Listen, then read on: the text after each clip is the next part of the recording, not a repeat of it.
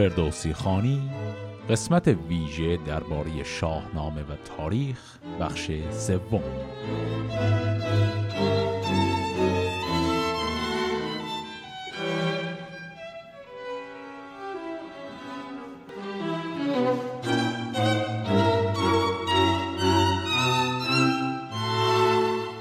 در بخش سوم از قسمت ویژه قصد داریم تاریخ روابط ایران و همسایگان شرقی خودش رو در شاهنامه مرور کنیم. بازم من اینجا یادآوری می‌کنم که تمرکز من روی شاهنامه است. من قصد این ندارم که کل تاریخ همسایگان شرقی ایران رو توضیح بدم چون هم از سطح سواد من بالاتره و هم از حوصله این بحث بر حال بیرونه. برای شروع این بحث ابتدای کمی درباره جغرافیای شرق ایران باستان باید صحبت کنیم. شاهنامه و بسیاری از متون دیگر فارسی بعد از اسلام درباره سرزمین های شرق ایران. معمولا ارجاعهاشون اون دقت جغرافیایی بالایی که شاید خواننده مدرن انتظار داشته باشه رو نداره و این قضیه خیلی اوقات برای خواننده های امروزی درد سرساز میشه. بارها دیدیم که شاهنامه به طور کلی به سرزمین های شرق ایران میگه توران. و این واژه رو خیلی اوقات هم ارز با ترکستان و حتی چین می‌گیره. این تقسیم بندی ارزی از همون اول شاهنامه وجود داشته از داستان پسران فریدون. به بعد این تبدیل به راهنمای کلی جغرافیای سیاسی شاهنامه هم میشه. به طوری که ایران در وسط روم در غرب هر چیزی هم که در شرق ترک توران یا چینه و این سه تا کلمه خیلی اوقات اصلا با هم میان. کلمه توران در حقیقت ربط خاصی به واژه ترک نداره. توران یک کلمه ای که ریشش اوستایی در جغرافیای اسطوره‌ای و افسانه ایرانی باستان همیشه همسایه شرقی ایران بوده.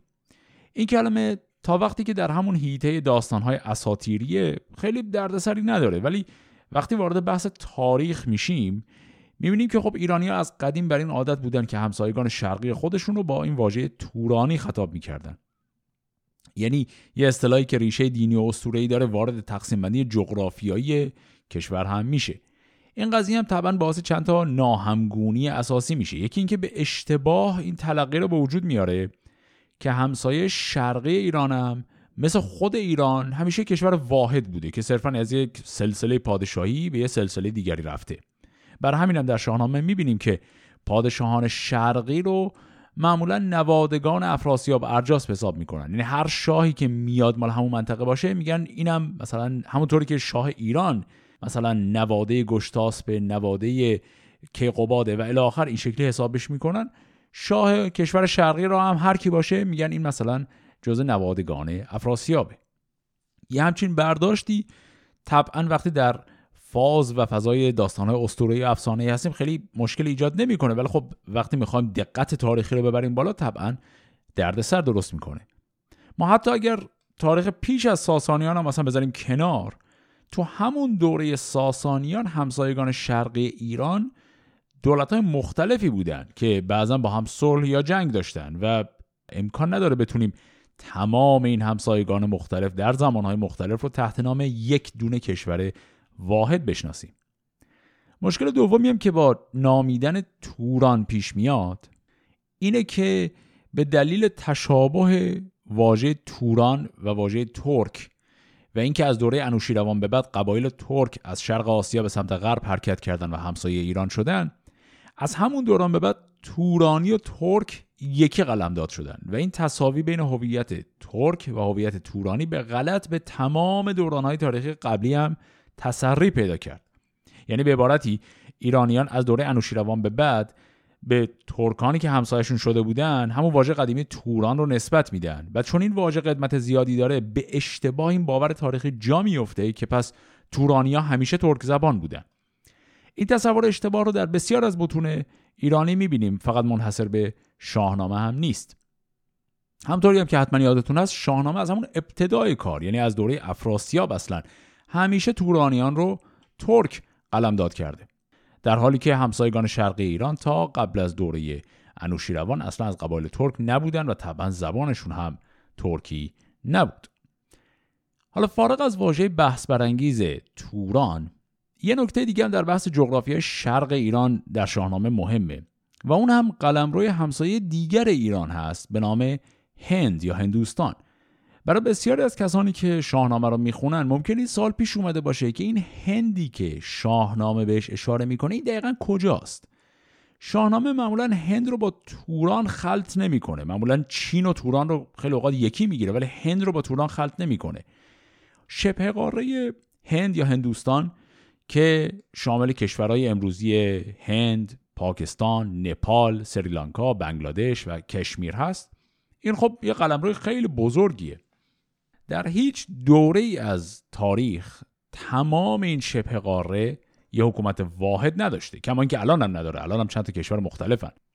برای همینم وقتی مثلا می‌خونیم که فلان شاه ایران به هند سفر کرد یا به هند لشکر کشید خیلی وقتا این سال پیش میاد که دقیقا به کجا لشکر کشید؟ این شبه قاره که خیلی بزرگه به کجاش اینا رفتن؟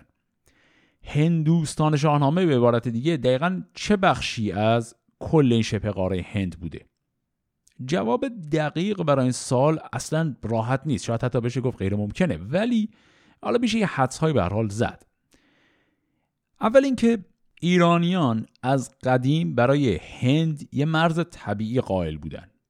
یعنی همونطور که در شاهنامه یه مرز طبیعی ما داریم بین ایران و توران که معمولا رود جیهونه.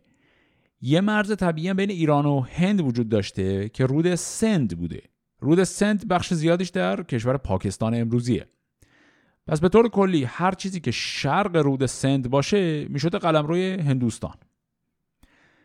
ثانیا برای هند علاوه بر این رودخانه سند یه مرز طبیعی دیگری هم قائل بودن و اون هم رشته کوههای هندوکش بوده.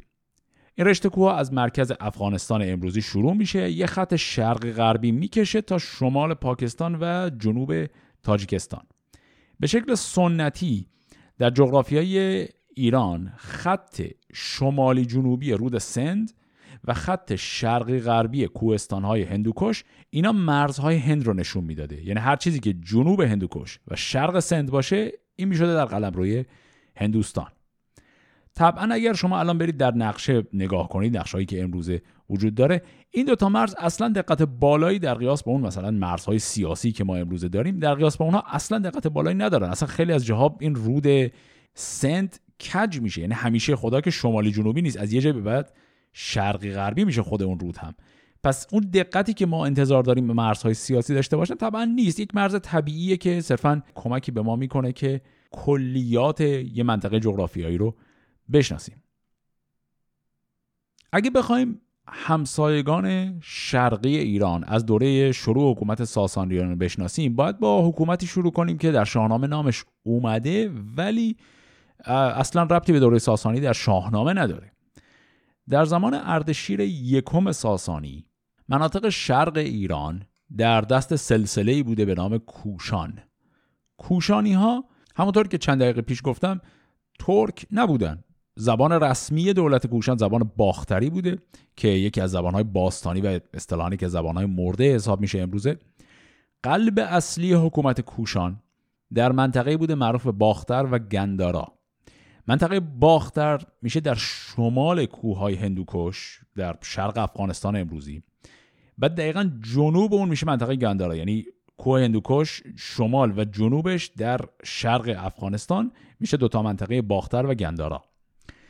پایتخت حکومت کوشان در همین منطقه گندارا در شهری به نام پروشاپورا بوده که همون شهر امروزی پیشاور که در شمال شرق پاکستان هست همون پایتخت قدیم کوشانی ها بوده. شاهنامه از حکومت کوشان فقط در یکی از داستانهای مربوط به دوران افراسیاب اسم می‌بره. در نبرد بزرگی که بین سپاه توران و ایران شد توی داستان کیخسرو افراسیاب. تورانیان از یکی از همسایگان خودشون به نام کشانی ها یا کوشانی ها کمک خواستن که اونم یه پهلوان بزرگی به نام کاموس رو فرستادن و اونم در نهایت به دست رستم کشته شد. دولت کوشان از اواخر دوره اشکانی در شرق ایران حضور داشته تا اوایل دوره ساسانی هم پابرجا بوده. بررسی تاریخی به ما نشون میده که شاپور یکم یعنی دومین شاه ساسانی حداقل یه جنگ با کوشانیان داشته و یه بخش از قلمروی اونها رو هم گرفته. ولی شاهنامه درباره روابط شاهان ساسانی با کوشان کلا صحبت خاصی نمی‌کنه. همطور که عرض کردم فقط همین یه بار که تو داستان رستم هست اسم اون منطقه میاد و غیر از اون ما ذکری ازشون نداریم در قسمت های اصطلاحا تاریخی و به همین دلیل هم خیلی درباره روابط ساسانیان با کوشانی ها چیزی در شاهنامه نیست. پژوهش های تاریخی نشون داده که حکومت کوشان به عنوان یک کشور مستقل در عواسط دوره ساسانی به کل از بین میره. یعنی شاهان کوشانی تا این مدتی باقی میمونن اما تبدیل به مناطق تحت حمایت و تحت سلطه ساسانی میشن. بخشی از این نابودی تدریجی کوشانی ها به دلیل حملات ایران از غربه ولی بخش دیگرش به خاطر حجوم قبایلی از سمت شرق کوشان. این قبایل کوچنشین از آسیای مرکزی از فلات مرکزی آسیا به سمت غرب حرکت می‌کنن و به مرور زمان تمام قلمرویی که زمانی در دست کوشانی ها بود رو می‌گیرن. اینا معمولا این قبایل با نام قبایل هون شناخته میشن. در ایران باستان به این قبایل خیون هم گفته می‌شد. این خیون ها یا هون ها همطور که گفتم در ابتدا اقوام کوچنشینی بودند در دشت های وسیع شرق آسیا و آسیا میانه زندگی می‌کردند و طی چند قرن اینها آرام آرام به سمت غرب حرکت می‌کنند بخشی از این هونها یا خیونها از جنوب دریای خزر میان و طبعا با ایران برخورد می‌کنن به سمت ایران میان و همسایه شرقی دولت ساسانی میشن. بخش دیگری از اونها از شمال دریای خزر به سمت غرب مهاجرت می‌کنن. و سر از شرق اروپا در میارن و همینطور سر از منطقه قفقاز. و اینا تبدیل به همسایه های شمالی دولت روم و همینطور برای مدتی دولت ایران میشن. حالا ما با اون هونهایی که به سمت روم میرن یعنی از شمال دریای خزر میرن به اروپا می‌رسن با اونا کاری نداریم. اونا بحثشون جداست. در این مقال به قولی نمی گنجه. اما اون قبایل خیون که همسایه ایران میشن اونا نقش خیلی مهمی در تاریخ ساسانی دارن. از دوره شاپور دوم تا دوره انوشیروان همسایه شرقی ایران همین حکومت های خیون ها بودن. اولین نشانه از تماس حکومت خیون ها با ساسانیان رو ما در همین دوره شاپور دوم ملقب به شاپور زلکتاف داریم. البته احتمال داره که اینا قبل از دوره شاپور دوم هم یه حضوری به حال داشته باشن ولی منابع تاریخی که ما داریم مربوط به ساسانیان اولین بار از اونها در همین دوره شاپور دوم ذکر می‌کنن. حالا کجا ازشون نام میاد؟ میگیم در دوره شاپور زلکتاف اسمشون اومده. دقیقا کجا اسمشون اومده؟ در یکی از جنگ های شاپور دوم با رومیان در منابع تاریخی ذکر شده که سپاهی که شاپور داشته یه همپیمانانی هم داشته که یکی از این همپیمانان خیونها ذکر شدن. یعنی تو اون زمان بین شاپور زلکتاف و همسایه شرقی جدیدی که داشته یه معاهده صلحی به حال باید قاعدتا وجود داشته باشه که طی اون این خیونها به شاپور نیروی نظامی هم قرض دادن. یعنی اینجا برای اولین بار متون تاریخی اسم از خیونها به عنوان یک نیروی نظامی میارن. البته همونطور که حالا کمی جلوتر بیشترم توضیح میدم خیونها یک دونه حکومت یا یک دونه قوم واحد نبودن بلکه این کلمه خیون یا هون این به چندین قوم مختلف که همه از نظر زبانی و جغرافیایی به هم نزدیک بودن گفته میشه. و این بازی چند قرنی که خیونها همسایه ایران بودن اینجوری نبود که توش یه دولت واحد تشکیل دادن بلکه چندین حکومت مختلف بودن تا چند قرن پشت سر هم اومدن هر کدوم حکومت قبلی رو ساقط کردن به جاش نشستن. بعضا یه دورهای همپوشانی هم داشتن یعنی یک حکومت خیونی ذره شمالتر از دیگری بوده و طبعا یه دونه حکومت ما اینجا نداریم. چون که تمام این دولت های مختلف از نظر زبانی و فرهنگی و قومی اینا به هم نزدیک بودن گاهی در تاریخ همه اونا رو با هم جمع میبندن. ولی خب به حال جزئیات تاریخی رو که بیشتر نگاه کنیم می‌بینیم که چند تا گروه و کشور مختلف بودن. قلم روی این حکومت ها معمولا شرق رود جیهون بوده یعنی اون منطقه که به نام ماورا و نهر می‌شناسیم و از جنوبم می‌رفته تا همون منطقه گندارا که حاشیه جنوبی کوهستان هندوکش بوده. این منطقه کلی یعنی شمال شرق ایران به طور کلی منطقه بوده که سالها دست خیون ها بوده. پژوهش های جدید حداقل سه تا حکومت مختلف خیون را از هم مجزا کردن. این سه تا حکومت حکومت کیدارا، الخان و هپتال هستند. بین این ستا این هپتال ها از همه معروف ترن و در شاهنامه مفصل ازشون اسم اومده و داستانهای خودشون هم داره که حالا کمی جلوتر می‌خوایم بررسیشون بکنیم. اگر خاطرتون باشه البته هپتال رو شاهنامه می‌خونه هیتال. این کلمه هیتال تلفظ فارسی شده و عربی شده این اسم هست. اون دو تا حکومت دیگه یعنی کیدار و الخان اونا خیلی شهرت کمتری دارن و درباره تاریخشون هم کلا اطلاعات خیلی کمتری داریم در قیاس با هایتال ها شاهنامه فقط یک اشاره به برخورد حکومت ساسانیان با کیدارها داره. یه دونه بیشتر نیست. و مثل خیلی از موارد دیگه این برخوردم به اشتباه تبدیل شده به داستان جنگ ایران و ترکان. الان این برخورد کجاه در داستان پادشاهی بهرام پنجم ملقب به بهرام گور. یه ماجرایی داریم ماجرای نبرد بهرام و ترکان که اگه خاطرتون باشه اینجوری بود که بهرام میره لشکرش رو به سمت حاشیه دریای خزر می‌بره بعد از مسیر شمالی که دشمن انتظارش نداشت حمله می‌کنه و در جنگ هم پیروز میشه و در نهایت هم یک مرز جدیدی بین ایران و توران می‌کشه.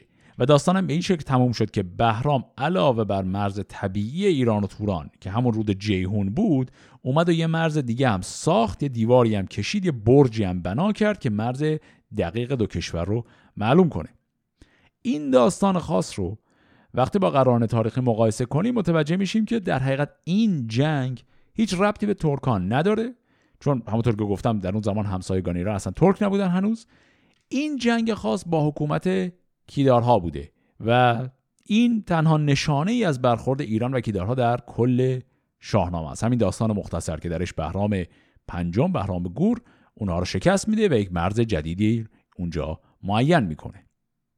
ما یه اشاره هم به پادشاهی الخانها در شاهنامه داریم یعنی اون گروه دیگر خیونها. این اشاره هم باز به شکل عجیبی یه اشاره تاریخی که مقداری کج شده و خوانندگان معاصر شاهنامه احتمالا اصلا متوجه این اشاره نمیشن. این اشاره هم در دوران پادشاهی بهرام گور بوده. یه داستانی داشتیم درباره پادشاه هندی به نام شنگل. شنگل هندی که بهرام میره با هویت جعلی پیشش و بعد یه کارهای عجیبی می‌کنه اجدها می‌کشه کرگدن می‌کشه و بعدم در نهایت با دختر شاه هند ازدواج می‌کنه و برمیگرده ایران. این داستانه رو داشتیم. اینم داستانی که باز یه هسته تاریخی داره. مثل همون بحثی که توی بخش قبلی همین قسمت ویژه من کردم. به داستانای این شکلی که می‌رسیم باید اون عناصر تزئینی ادبی رو یه مقدار بزنیم کنار برای اینکه بشه قیاس تاریخی کرد. پس ماجرای مثلا اجدها کشی و هویت جعلی ساختن و کلا اینجور چیزا اینا اعتبار تاریخی نداره. اینا صرفا اعتبار ادبی داره چیزایی که داستان رو خیلی قشنگتر کرده. اینا رو می‌ذاریم کنار. اون چیزی که اعتبار تاریخی داره اینه که بهرام پنجم در اواخر دوره پادشاهی خودش یه معاهده صلحی با یک پادشاهی به نام شنگل بسته. حالا این آقای شنگل به احتمال زیاد یک شاه الخان بوده یعنی یکی از همین خیونها بوده و نام واقعیش هم بوده خینگیلا. یعنی این کلمه خینگیلا به مرور زمان در فارسی بعد از اسلام تبدیل شده به شنگل حالا من تو پرانتزم بگم این تلفظ شنگل رو من مطمئن نیستم مثلا تلفظ درستش این باشه. ما در مورد تلفظ های نام ها در شاهنامه خیلی اوقات با آزمون و خطا با بریم جلو. ممکنه تلفظ درست این نام مثلا شنگل باشه که در اون صورت به خنگیلا خیلی نزدیکتر هم هست. به حال حالا این تلفظ ها همطور که عرض کردم اکثرش قطعیت زیادی دربارهشون نداریم. حالا من خوندمش شنگل شاید بهتر باشه بخونیمش شنگل. حالا تلفظش هرچی باشه این شخصیت یک شاه الخان یک شاه خیون بوده. حالا اینجا الان یه سال پیش میاد اینکه چرا شاهنامه این آقای خنگیلا که داریم میگیم پادشاه خیون ها بوده چرا ایشون رو پادشاه هند معرفی کرده؟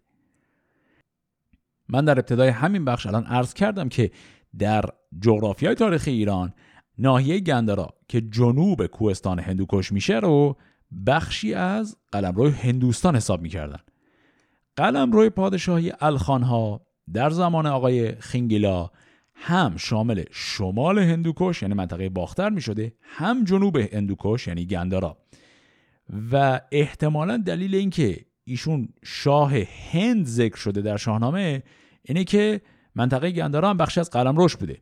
یعنی اون جایی که این خنگیلا در حقیقت قلم روی واقعیش بوده رو اگه بخوایم بندازیم روی جغرافیای سیاسی معاصر میشه به عبارتی منطقه شرق افغانستان امروزی و شمال و شرق پاکستان امروزی و احتمالا تا کشمیر هم شاید بره جلو. کل اون منطقه رو می‌تونیم حساب کنیم به عنوان قلم روی که آقای خینگیلا داشته و بهرام هم اونجا رفته پیشش و اون ماجراها رو براش داشتیم. الان اینجا یه نکته فرعی هم برای ما روشن میشه. بازم درباره همین قلمروی هندوستان. ما الان دیدیم که شاهنامه به همسایه شرقی ایران که بخش اساسی از قلمروش تو همون منطقه که به شکل سنتی بهش می‌گفتن توران اینجا بهش گفته هند. اینجاست که باید به یه نکته ظاهرا بدیهی ولی خیلی مهمی درباره تاریخ ایران از دریچه شاهنامه نگاه کنیم. در تمام طول دوره ساسانیان همسایه غربی ایران یه حکومت واحد بوده به نام دولت روم. این قضیه یه ثباتی در های تاریخی سمت غرب به وجود میاره. یعنی مرز دقیق بین روم و ایران شاید از یه جنگ تا یه جنگ دیگه عوض شه. یه شهر رو اینا بگیرن بعد اونا پس بگیرن در اون حد. ولی در کل همیشه از ایران ساسانی شما بری غرب می‌رسی به همون همسایه همیشگی که روم باشه. اما در سمت شرق کلا همچی چیزی نبوده. یعنی هم نکته که من یه ذره بالاتر گفتم الان با مثال می‌تونیم ببینیمش. یعنی ما نه تنها یه دولت واحد به اسم توران نداشتیم بلکه حتی یه دولت واحد به اسم هند هم نداشتیم. بسته به اینکه کجای قلم روی شرق در چه دوره تاریخی مد نظر باشه این همسایگاه کلا فرق می‌کردن. مثلا دولت کوشانیان در شرق رود سند هم می‌تونست از نظر ایران همون هند باشه و چند صد سال بعد یه ذره شمالترش دولت الخان بازم مدل هند حساب شده. حالا از این بحث گذر کنیم برگردیم سر همون بحث اصلی دوباره تاریخ این خیون ها رو یه مروری بکنیم. بین این سه تا قوم خیون همونطور که عرض کردم هپتال ها از همه معروفتر شدن. دلیلش هم اینه که نقش خیلی مهمتری در تاریخ ساسانیان ایفا کردن. شروع قدرت گرفتن هپتالیان یا همون هیتالیان در شاهنامه در دوره پیروز فرزند یزگرد دوم که میشه نوه بهرام گور بوده. داستان شاهنامه که در این مورد هم انتباق خیلی خوبی با روایت تاریخ دیگه داره اینطوری میگه که یزگرد دوم پسرش هرمز رو ولیعهد می‌کنه ولی برادر این هرمز به نام پیروز او ادعای ولیعهدی داره میره به سمت شرق از هیتالیان لشکر قرض می‌کنه میاد و پادشاهی رو از برادرش می‌گیره.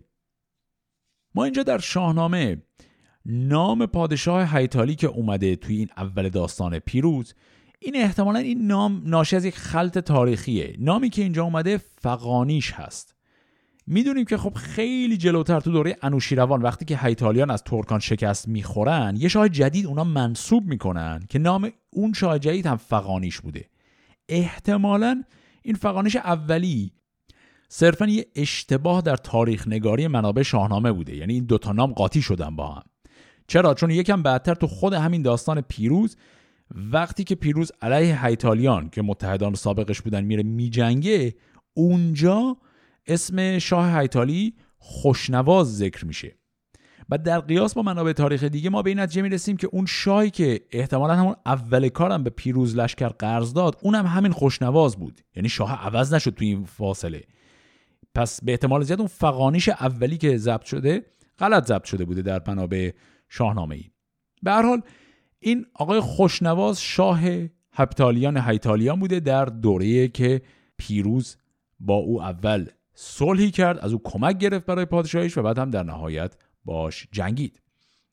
در ضمن اسم این آقای خوشنواز هم چون کلمه خوشنواز کلمه خیلی فارسی به نظر می‌رسه اسم ایشون هم قطعا تو زبان رسمی هیتالیان که زبان سقدی بوده یه چیز دیگه ای بوده. این خوشنواز نبوده. این اسم به مرور زمان وقتی که به فارسی دری به فارسی بعد از اسلام می‌رسه کج و شده چند تا زبان رو رد کرده تا در نهایت تبدیل شده به کلمه خوشنواز که خیلی فارسی به نظر میاد. حالا دلیل اینکه ما حدس می‌زنیم این اسم چیز دیگه بوده اینه که در کتاب تاریخ تبری همین پادشاه هیتالی نامش به جای خوشنواز اخشونور اومده.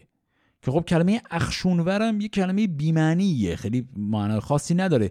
ولی قیافه این کلمه بهش می‌خوره که در حقیقت یک کلمه سقدی بوده که به عربی رفته کج و شده.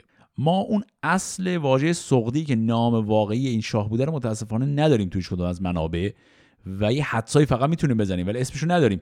ولی همین نشون میشه دید که این اخشونوره بعدا کج تر هم شده تا در نهایت تبدیل شده به واژه فارسی خوشنواز. پس اگر شما اسم این شخص رو دیدید و دیدید که چقدر اسمش ایرانی می‌زنه فارسی می‌زنه این صرفا یک اتفاقی که به مرور زمان افتاده و این اسم عوض شده. حالا اینم پرانتز نام ایشون رو هم ببندیم. رابطه هیتالیان همین خوشنواز و پیروز همونطور که شاهنامه ذکرش کرده یه رابطه عجیبی بود. پیروز در ابتدا کل تخت شاهی خودش رو مدیون همین هیتالیان هست ولی در نهایت علیه اونها می جنگه. داستان جنگ پیروز با خوشنواز در شاهنامه باز هم تطابق نسبی خوبی با روایت های تاریخی دیگه داره. اما مثل خیلی داستانه این شکلی در شاهنامه این روایت یه مقدار خلاصه شده. پیروز حداقل دو تا جنگ مختلف با هیتالیان داشت. در هر دو جنگ هم شکست می‌خوره. تو جنگ اول یه بخشی از قلمروی شرق ایران رو از دست میده و به هیتالیان میسپره و مجبور به پرداخت قرامت به هیتالیان هم میشه و حتی برای بستن اهنامه صلح مجبور میشه پسر خودش قباد رو هم به عنوان گروگان پیش خوشنواز نگه داره. بعد در جنگ دوم خود پیروز هم کشته میشه. شاهنامه داستان این دوتا جنگ رو خلاصه کرده. در قالب یه جنگ برای ما اینها رو روایت می‌کنه. یه چیز جالبی هم که تو این جنگ بود این بود که داستان شاهنامه با روایت تاریخی متون دیگه مثل تبری در یه مورد خاص خیلی هماهنگی و همخوانی خوبی داره. این آقای پیروز میاد برای شروع جنگ کلک خیلی مسخره ای زد اگر یادتون باشه. اومد و اون برجی که پدر بزرگش بهرام گور بنا کرده بود که مرز بین ایران و توران نشون بده این برج از جا کند و جلوتر برد تا ادعا کنه که مثلا قرارداد صلح نشکسته و بعد لشکر خودش هم همینجوری پشت این ستون یا این برج نگه داشت تا ظاهرا قرارداد رو حفظ کرده باشه. این داستان خاص علاوه بر شاهنامه در تاریخ تبری هم اومده علاوه بر این دو در یه متن قدیمی ایرانی دیگر هم اومده کتابی هست به نام اخبار و توال از فردی به نام دینوری. در کتاب اخبار و توال البته یه ذره فرق کرده. تو اون نوشته شده که پیروز میاد و می‌زنه این مرز قدیمی بهرامگور رو نابود می‌کنه. حالا یا نابود می‌کنه یا می‌کنه می‌ذاره یکم جلوتر. به هر حال به نظر می‌رسه واقعا ایشون یه همچین کلک عجیبی زده بوده. که البته خب در نهایت هم هیچ فایده خاصی براش نداشت این کلک و پیروز به دست شاه هیتالیان کشته میشه. داستان شاهنامه بلا فاصله بعد از ماجرای مرگ پیروز داستان یه فردی رو داره به نام سوفرای که سوفرای میره به جنگ خوشنواز بعد قباد پسر پیروز رو هم که در دست خوشنواز بوده نجات میده و به ایران برمیگردونه. این آقای سوفرای هم ماهیت تاریخی داره. البته اسم واقعی این فرد سوفرای نبوده. اسم واقعیش سوخرا بوده که احتمالا به دلیل تشابه نوشتن حرفهای ف و خ در دستنویس ها احتمالا به این دلیل این کلمه عوض شده تلفظش و نوشتنش و از سوخرا تبدیل شده به سوفرا. این آقای سوخرا در این مقطع تاریخی حساس نجات دهنده اصلی سلسله پادشاهی ساسانی بوده. و کلیات اون داستانی که درباره ایشون داریم که میره با هیتالیا میجنگه صحت تاریخی داره. یه نکته کاملا فرعی هم باز من اینجا بگم دارم درباره چند تا از اسامی حرف می‌زنم در مورد این اسمم حالا یه چیز کوچکی بگم شاید براتون جالب باشه. اونم این کلمه سوخرا که اسم این فرد بوده در زبان پهلوی این همون واژه‌ایه که نام سهراب ازش میاد. یعنی اسم سوفرا در شاهنامه و اسم سهراب بازم در یه جای دیگری از شاهنامه در حقیقت هر دوی اینا یه اسم بودن که به دو شکل مختلف طی تاریخ طی زبانهای مختلف تغییر کردن. در فارسی امروز شدن دو تا اسم متفاوت. حالا البته همطور که عرض کردم این نکته اهمیت تاریخی خاصی خیلی نداره. صرفا یک چیزی که شاید جالب باشه. و پرانتزش هم همینجا ببندیم. به ماجرای مرگ سوفرا و بعد از اون خلع قباد از پادشاهی که می‌رسیم قضیه تطبیق روایت تاریخی یه مقدار مشکل میشه. همونطور که در بخش اول این قسمت ویژه من گفتم بسیاری از منابع تاریخی ما به داستان پایان دوره اول پادشاهی قباد که می‌رسن اینا میان ماجرای مزدک رو پیش می‌کشن. که عرض کردم این احتمالا به خاطر قاطی کردن داستانهای دو تا دوره مختلف شاهی قباد بوده. به خاطر همین قضیه کلا منابع تاریخی ما درباره اینکه دقیقا چه اتفاقی برای سوفرا افتاد. یعنی سوفرا که کشته شد. حالا چرا دقیقا کشته شد؟ ماجرا کشته شدنش با جزئیات چی بوده؟ و بعد از اون دقیقا طی چه فرایندی قباد از پادشاهی خلع شد؟ این تیکه خاص از داستان تاریخی رو متاسفانه اطلاعات ما خیلی درست نیست. چون همطور که عرض کردم حالا شاهنامه رو بذاریم کنار. باقی متون تاریخی که ما داریم تو این تیکه از داستان پای مزدک رو پیش می‌کشن که کلا یک خلط تاریخیه و اصلا یه داستان بی ربطی وسط این داستان میاد و خلاصه قضیه پیچیده تر هم میشه اتفاقا توی این مورد خاص روایت شاهنامه نسبت به خیلی از این روایت تاریخی دیگه معقولتر هم هست چون حالا شاهنامه حداقلش اینه که بحث دوره اول شاهی قباد رو با بحث شورش مزدکیان ادغام نمی‌کنه. به حال دلیل خلع قباد هرچی بود بازگشتش به هیتال کاملا به نفعش تمام شد. ایشون فرار کرد رفت به سمت هیتالیان. به نظر می‌رسه رابطه قباد با هیتالیان. در طول اون دورانی که در دربار هیتال گروگان بوده از طرف پدرش در اون دوران به نظر می‌رسه رابطهش خیلی مثبت بوده. و به همین دلیل وقتی قباد به دربار هیتال برمیگرده استقبال خیلی خوبی ازش میشه. و در این حد که ایشون در عرض دو سال می‌تونه با لشکر خیلی بزرگی که از هیتالیان گرفته بوده به ایران برگرده و سلطنت رو پس بگیره. جزئیات رابطه مثبت قباد با هیتالیان هم متاسفانه باز در منابع تاریخی ما خیلی نداریمشون ولی یه قرائنی داریم که نشون بده قباد واقعا رابطه خوبی با هیتالیان داشته. یکی از اینها یه حدسیه که ما می‌زنیم بازم یه حدس جغرافیاییه. اسم یه ناحیه‌ای هست در کنار شهر بلخ که از قدیم اسم این ناحیه قبادیان بوده. شاید اسمش رو شنیده باشید. مثلا یکی از شعرهای معروف ایران ناصر خسرو قبادیانی هست. شما اون منطقه قبادیان بوده. این کلمه قبادیان که به عنوان اسم به این ناحیه داده شده احتمال داره که در زمان حضور هیتالیان چون این یه بخش از قلمرو هیتالیان بوده در اون زمان احتمال داره که به افتخار قباد که مهمان ویژهشون بوده عوض شده باشه و اون اسم دیگه از اون موقع به بعد روش مونده باشه. البته بازم این یه حدس خیلی دلایل متنی دقیق براش نداریم. از ماجرای رابطه مثبت قباد و هیتالیان که حالا بگذریم دیگه خیلی اطلاعات زیادی درباره روابط ایران و همسایه شرقی خودش نداریم تا برسیم به اواسط دوره پادشاهی خسرو انوشیروان. اینجاست که تازه ترک ها وارد صحنه جغرافیایی ایران میشن. در مورد ریشه اولیه قبایل ترک هم باز مثل ریشه قبایل هون یا خیون اطلاعات ما خیلی محدوده. چون که هر دوی اینها ریشهشون رو بگیریم برمیگردیم به قبایل کوچنشین شرق و مرکز آسیا. و خب قبایل کوچنشین هم به شکل سنتی خیلی اهل نوشتن و متن نوشته از خودشون به جا گذاشتن نبودن. ما اطلاعاتمون درباره شروع شکلگیری هویت سیاسی اینها خیلی محدوده. هر دوی این قبایل البته گرچه از نظر فرهنگی و زبانی تفاوت خیلی زیادی داشتن از نظر جغرافیایی وجود مشترک زیادی با هم داشتن. قبایل هون از فلات آسیا مرکزی به سمت غرب حرکت می‌کنن بعد چند قرن بعد از اونا عین همین مسیر رو قبایل ترک حرکت می‌کنن. شروع حضور ترک ها در تاریخ جهان به عنوان یک نیروی سیاسی و نظامی قوی از قرن 6 میلادی هست یعنی قرن حدوداً یک قبل از هجرت. اولین حکومت بزرگ ترک ها در منطقه مغولستان امروزی بوده. از قرن شش میلادی تا حدود 600 700 سال بعد اینا همینطور قبایل و ملل مختلف ترک مهاجرت های بزرگی به سمت غرب داشتن. بازم مثل همین خیون ها که گفتم ترک ها هم همزمان هم از شمال دریای خزر و هم از جنوب دریای خزر مهاجرت می‌کنن. طبعا بازم من در این قسمت ویژه خیلی وقت زیادی ندارم درباره تاریخ طولانی مهاجرت ترک ها زیاد صحبت کنم. ولی می‌خوام درباره اولین برخورد سیاسی و نظامی ترک ها با ساسانیان یه مقداری حرف بزنم چون این برخورد خاص در شاهنامه هم باز به تفصیل ذکر شده.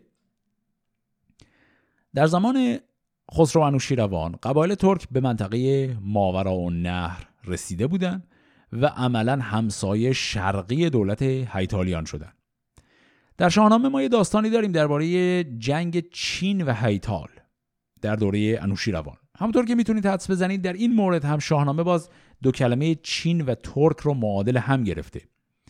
حتی با وجود این خلط حالا نام های ترک و چین ولی بازم جنگی که بین این دوتا کشور در شاهنامه تعریف شده با روایت تاریخی خوشبختانه همخانی خیلی خوبی داره و حتی بعضی از جزئیات رو هم شاهنامه خیلی دقیق نقل کرده. داستان تاریخی احتمالا از این قرار بوده که حکومت ترکان با دونستن اینکه خب ساسانیا دولت خیلی قدرتمندی هستن تلاش کرده یه ارتباط دیپلماتیک خوبی با خسرو انوشیروان برقرار کنه. اینها یه گروه سفیرانی رو فرستادن تا برن به پایتخت ایران تا رابطه سیاسی بین این دو کشور رو به راه بندازن. این گروه سفیران طبعا باید از خاک هیتالیان عبور کنن تا برسن به ایران. شاه هیتالیان متوجه میشه که خب اگر رابطه دو تا همسایه شرقی و غربی خودش با هم خوب بشه خب ممکنه علیه هیتالیان دست به توطئه بزنن. و این شاه هیتالیان به این گروه سفیران حمله می‌کنه و نمی‌ذاره اینا به ایران برسن. این حمله خاص خودش بهانه ای میشه برای جنگ بین ترکان و هیتالیان. جنگ مهمی که بین این دوتا در منطقه شکل گرفت به نام منطقه گلزریون در حاشیه شرقی رود جیهون در اون جنگ هیتالیان یک شکست خیلی سختی از ترکان می‌خورند و این جنگ گلزریون عملا حکومت هیتالیان رو نابود می‌کنه. هیتالیان تا بعد از این جنگ هم تا چندین نسل هنوز دربار و نظام شاهی خودشون رو نگه داشتن اما کلا استقلال خودشون رو به عنوان یک کشور مستقل از دست میدن و تبدیل به یکی از حکومت تحت سلطه این قدرت جدید که ترک ها باشن تبدیل میشن. درست بعد از این جنگ انوشیروان هم لشکر خودش رو به سمت هیتال می‌بره. ولی جنگی بین انوشیروان و ترک ها شروع نمیشه. کار با معاهده صلح به پایان می‌رسه همونطور که در شاهنامه هم داشتیم. در طول دوران حیات خسرو انوشیروان رابطه ایران ساسانی با این همسایه جدید شرقی خودش یک رابطه کاملا صلحآمیزی بوده. از همین خلاصه روایتی که الان من گفتم معلومه که شاهنامه داستان نابودی هیتالیان رو با دقت خیلی بالایی تعریف کرده. نکته جالب اینه که بعضی از جزئیات روایت شاهنامه از تمام منابع تاریخ دیگری که داریم هم دقیق تره. این جز معدود مواردی که خود شاهنامه اصلا یک منبع تاریخی خیلی مستدل و دقیق شده. مثلا شاهنامه تنها منبع تاریخیه. که ماجرای حمله به سفیران ترک رو به عنوان دلیل اصلی بین جنگ ترکان و هیتالیان ذکر کرده. بقیه منابع این تیکه از ماجرا رو اصلا با این دقت ندارن.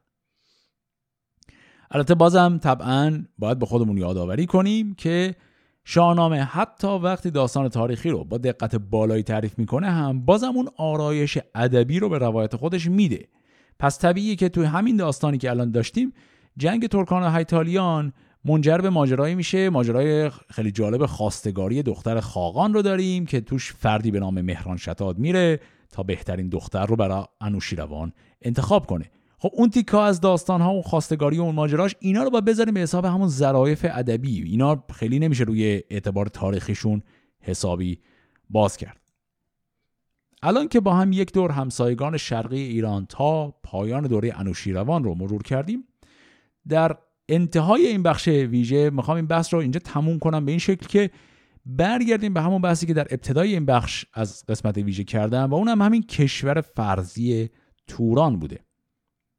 الان دیگه می‌تونیم ببینیم که در تاریخ سنتی ایران یعنی اون تاریخی که شاهنامه روایت می‌کنه اون تاریخی که تا قبل از دوران مدرن فرض می‌کردن تاریخ همیشگی ایران هست در اون روایت تاریخ سنتی ایران وقتی میذاریمش روی دانش مدرن خودمون از تاریخ می‌بینیم که فقط یه چیز حدود مثلا یک هشتم یا شاید یک دهم انتهایی داستان تاریخی شاهنامه هست که ترک ها همسایگان شرقی ایران میشن. یعنی از همین دوره ماجرای جنگ چین و هیتال یا ترک و هیتال از اون به بعده که هرچی ترک میشنویم در شاهنامه واقعا ترکه. از اون قبلترش اصلا بحث چیز دیگری بوده. اما خب طبعا می‌بینیم که شاهنامه و خیلی متون تاریخی و ادبی دیگه کلا حضور ترک در شرق رو به کل تاریخ باستان و تاریخ سنتی ایران نسبت میدن و این تشابه دوتا کلمه ترک و توران هم به این اشتباه تاریخی دامن می‌زنه. یکی از سوالاتی که بارها شنوندگان همین پادکست از بنده پرسیدن این بوده که آیا در شاهنامه همیشه همسایگان شرق ایران ترک بودن؟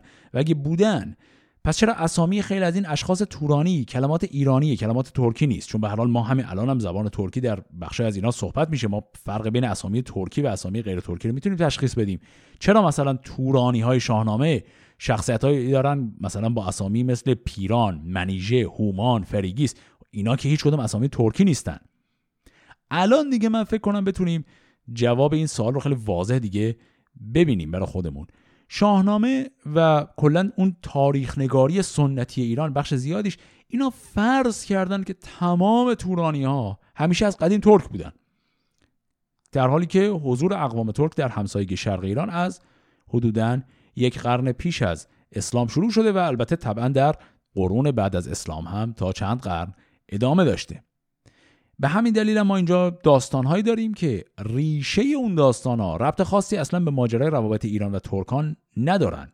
اما طی قرون بعدی این داستان ها هی بازنویسی شدن و توی این بازنویسی ها هویت های تاریخی منتصب شده به شخصیت هایی که با دانش معاصر ما می‌دونیم که همچین هویت نمی‌تونسته اصلا وجود داشته باشه. پس طبیعیه که داستان هایی که اصلا کلا ریشهشون هیچ ارتباط خاصی به روابط ایران و ترک ها نداشته به این شکل در شاهنامه بروز داده شدن. خب من فکر می‌کنم الان دیگه ما یک مرور کلی تونستیم کرده باشیم بر رابطه کتاب شاهنامه فردوسی و تاریخ. هدفی که من داشتم در این قسمت ویژه که خب به مقداری هم طولانی تر از قسمت های ویژه دیگر شد این نبوده که صرفا یه سری اسامی تاریخی همجور پرتاب کنم و یه سری اطلاعات کلی داده باشم.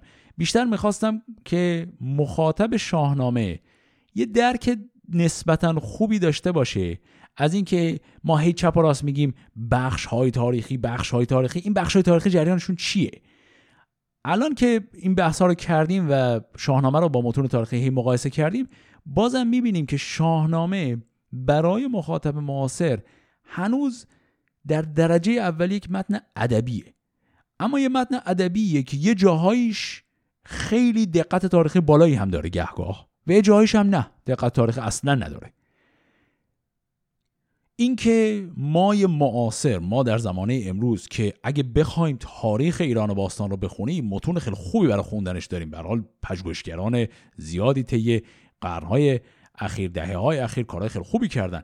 ما اگه بخوایم تاریخ ایران باستان رو بخونیم برای خوندن تاریخ ایران باستان واقعا زیاد نیازی به خوندن شاهنامه نداریم. ما خیلی کتابای دیگری هست کتابای معاصر و مدرن می‌تونیم ورداریم اینا رو بخونیم. تاریخ ایران باستان رو خوبم برامون توضیح میدن. در یک زمان یه دوره ای تاریخ ایران باستان از نگاه سنتی همین شاهنامه بوده. خب برای ما دیگه امروز چون این چیزی نیست. اما این خیلی مهمه که بدونیم رابطه پیچیده و چند لایه شاهنامه با تاریخ چیه؟ شاهنامه خودش خودش رو تاریخ فرض کرده و به عنوان تاریخ داره عرضه می‌کنه. شاید اون بعد تاریخش دیگه برای ما چندان اعتبار زیادی نداشته باشه. اما مخاطب معاصر شاهنامه به اعتقاد بنده حقیر باید بتونه این فضا رو در ذهن خودش باز نگه داره که بین روایت تاریخی و روایت ادبی بتونه اجماع برقرار کنه. یعنی ما بتونیم اینجوری به قضیه نگاه کنیم که بله این کتاب داره داستانهایی رو میگه که یه زمانی فکر می‌کردیم تاریخ بعضیاش اصلا تاریخ نیست دیگه. بعضیاش هم گهگاه هست تاریخ واقعا. شاید یکی از بهترین شیوه هایی که اصلا ما می‌تونیم با شاهنامه برخورد کنیم همین باشه که به عنوان یک کتاب ادبی بهش نگاه کنیم که در بعضی از بخشهاش همپوشانی خوبی هم با روایات تاریخی داره. همینجا دیگه من این بحث رو میبندم و این قسمت ویژه رو تمام می‌کنم. فعلا خدا نگهدار.